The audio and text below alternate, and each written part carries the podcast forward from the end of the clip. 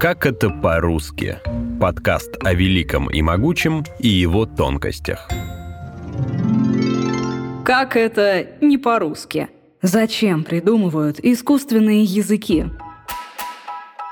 Вспомогательные языки всегда нужны для коммуникации людей, не говорящих на одном и том же языке. Среди них много искусственных, созданных специально, на основе уже существующих. По мнению лингвистов, есть несколько причин для создания искусственных языков. Во-первых, они упрощают общение между носителями разных языков. Во-вторых, появляется еще одна возможность показать свое видение мира другим людям. И в-третьих, искусственный язык художественных произведений, как дотракийский или клингонский, делает вымышленный мир более детальным. Более детальным. Dugabol Ratar! De Tel Clapabul! Portable! De Car del Godeno! Мне нравятся клиенты, которые знают, чего хотят. Самый известный и распространенный среди вспомогательных искусственных языков — это эсперанто. На нем говорят более двух миллионов человек. Его разработал польский окулист Людвиг Лазарь Замингов в 1887 году. Он стремился к тому, чтобы сделать как можно более простую грамматику, которая будет доступна носителю любого языка. Само слово «эсперанто» означает «надеющийся». Корень «спер» идет из латыни. «Сперо» означает «надеяться». Кроме того, это было псевдонимом создателя этого языка – доктор Эсперанто. Этот язык строится всего на 16 правилах. Алфавит мало отличается от латинского, а словарный запас перекликается с другими языками. Например, слова со славянской этимологией «барахтыца» и «колбаса» на эсперанто переводится как «баракти» и «колбасо». Английское «бет» — «птица» на эсперанто звучит как «бирдо», а «лупо» означает «волк» на эсперанто.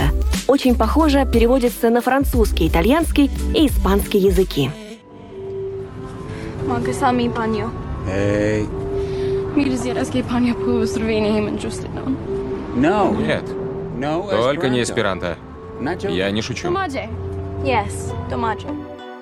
Эсперанто – понятный язык для носителей романских и германских языков. Интуитивно большую часть из написанного или сказанного они могут перевести. Но более 400 миллионов человек в мире – носители языков славянской группы.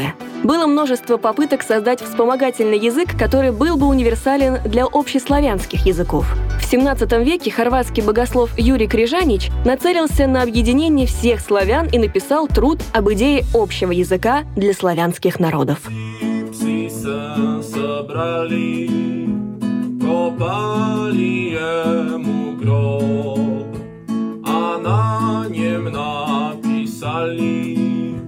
Немного таковых слов. Современный межславянский разрабатывали больше 10 лет, с 2006 года. Причем на письме допускается и кириллица, и латиница. Грамматика межславянского очень схожа с естественными славянскими языками. В межславянском языке, так же как и в русском, есть совершенный и несовершенный вид глаголов, которые спрягаются по лицам и по роду. А слова на межславянском иногда полностью повторяют русскоязычные. Например, слова «отец», «рыба» и «кожа». Словарь, в котором чуть больше 17 тысяч слов, очень перекликается с русским и другими славянскими языками. Вот как один из авторов этого языка, Войтых Мерунка, объясняет каналу «Настоящее время» смысл создания межславянского языка. Náš jazyk my zamýšlíme jako pomocný, ale mohlo by to opravdu velice prakticky pomáhat v každodenním životě eh, pro lidi z různých slovanských národů. Мерунка отметил, что главная цель межславянского – коммуникация для жителей разных славяноговорящих стран. Сейчас, по приблизительным подсчетам, на межславянском говорит 3-4 тысячи человек. Межславянский – не единственный вспомогательный язык, основанный на славянских языках. В 1999 году словацкий лингвист Марк Гучка создал словио. Его иногда наряду с межславянским называют славянским эсперанто. Гучка не скрывал, что вдохновлялся им. В словию, как и в межславянском, предусмотрено письмо и на латинице, и на кириллице. За лексическую основу Гучка взял корни общеславянских языков. В отличие от межславянского, грамматика словио была близка к эсперанто. Однако словио не распространился так, как межславянский. В 2011 году проект по развитию этого языка закрылся. Ostrov Igoracciu lava, od palmas zeleniu trawa. Od čas teplú slunceju deň, ja najdil мой лето южен.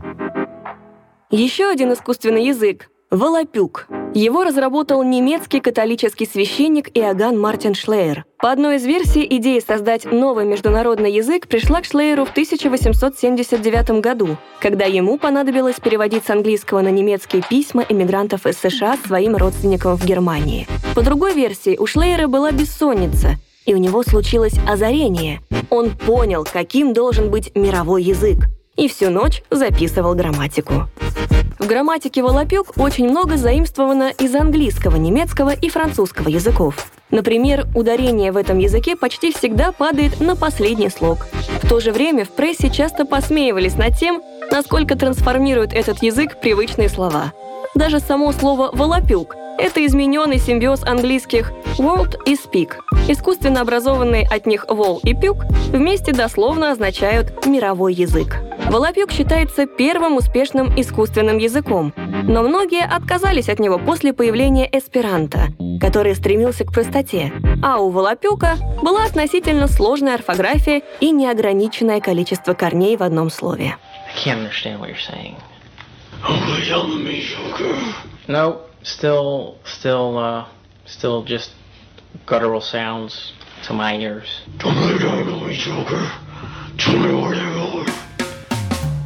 Еще одним продолжением международного эсперанто в 1907 стал «идо». Название языка «ида» означает в переводе на эсперанто «потомок». Главной задачей нового языка было усовершенствование эсперанто. В наименьшей степени Ида отличался от своего родителя лексически. Наиболее заметные изменения коснулись орфографии. Из Ида убрали все диакритические знаки, различные надстрочные и подстрочные знаки, которые есть в алфавите эсперанто.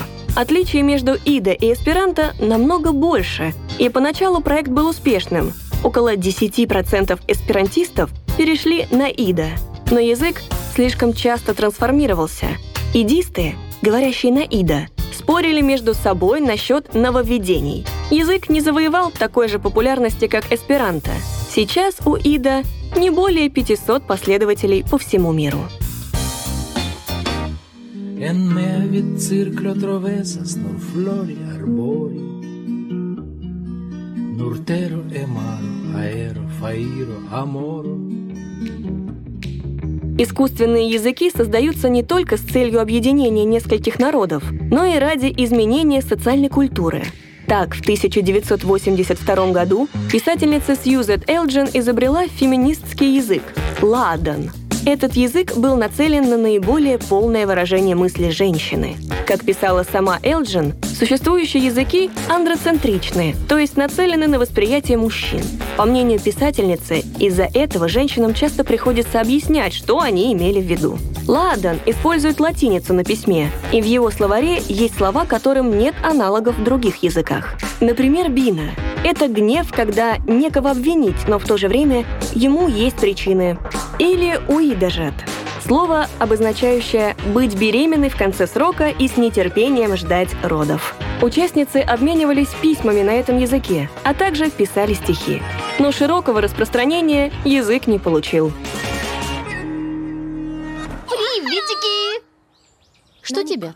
А что такое? Мне здесь не особо рады, да? Неужели ты меня не возлюбила, Юкиношита? Вовсе нет. Просто плохо переношу. На женском языке это одно и то же. В начале 2000-х в интернете появился язык, который, как и Ладан, проверяет гипотезу Сапира Уорфа о том, что язык определяет мышление и мировоззрение. Это такипона – идеологический язык, придуманный канадкой Сони Ланг. Его часто называют языком добра, и он считается одним из самых простых языков. Цель Ланг при использовании такипоны – переосознать собственное восприятие и учиться довольствоваться малым. В такипоне не используются сложно произносимые слоги, например, ти, во и ву, а в самом языке около 130 корней.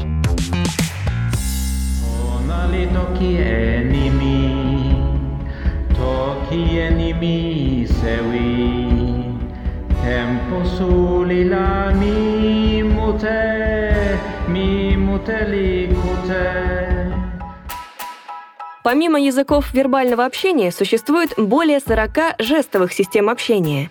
Их используют люди с нарушениями слуха. В 1975 году Всемирная Федерация глухих утвердила международный жестовый эсперанто – Джестуна. Сейчас в него включены 1500 жестовых знаков, которые взяты из разных национальных жестовых систем. Несмотря на то, что джестуна по сей день используют на международных встречах людей с нарушениями слуха, у него есть ряд недостатков – Например, в словарях нет описания грамматической основы джестуна, что осложняет его изучение. Также в джестуна нет знаков из азиатских, африканских и южноамериканских национальных жестовых языков. И это сужает круг пользователей системы. Есть также искусственные языки вымышленных миров художественных произведений. Некоторые лингвисты называют их артлангами. Причем одна из первых книг, в которой фигурирует артланг – «Путешествие Гулливера» Джонатана Свифта – в ней, когда Гулливер попадает в страну великанов, его начинает учить великаньему языку. Вымышленные языки обычно разрабатывают лингвисты специально под каждое произведение. Из наиболее популярных в массовой культуре – языки из литературных франшиз и кино. Например, по дотракийскому языку из вселенной «Песни льда и пламени» Джорджа Мартина – HBO вместе с издательством Living Language выпустила учебник и онлайн-курс. А клингонский, язык сериала «Звездный путь», считается одним из самых популярных артлангов в мире. На него переводят книги, клингонский преподают на образовательных курсах. Артланги не только делают произведения более фактурными, они могут соединить поклонников вымышленной вселенной со всего мира.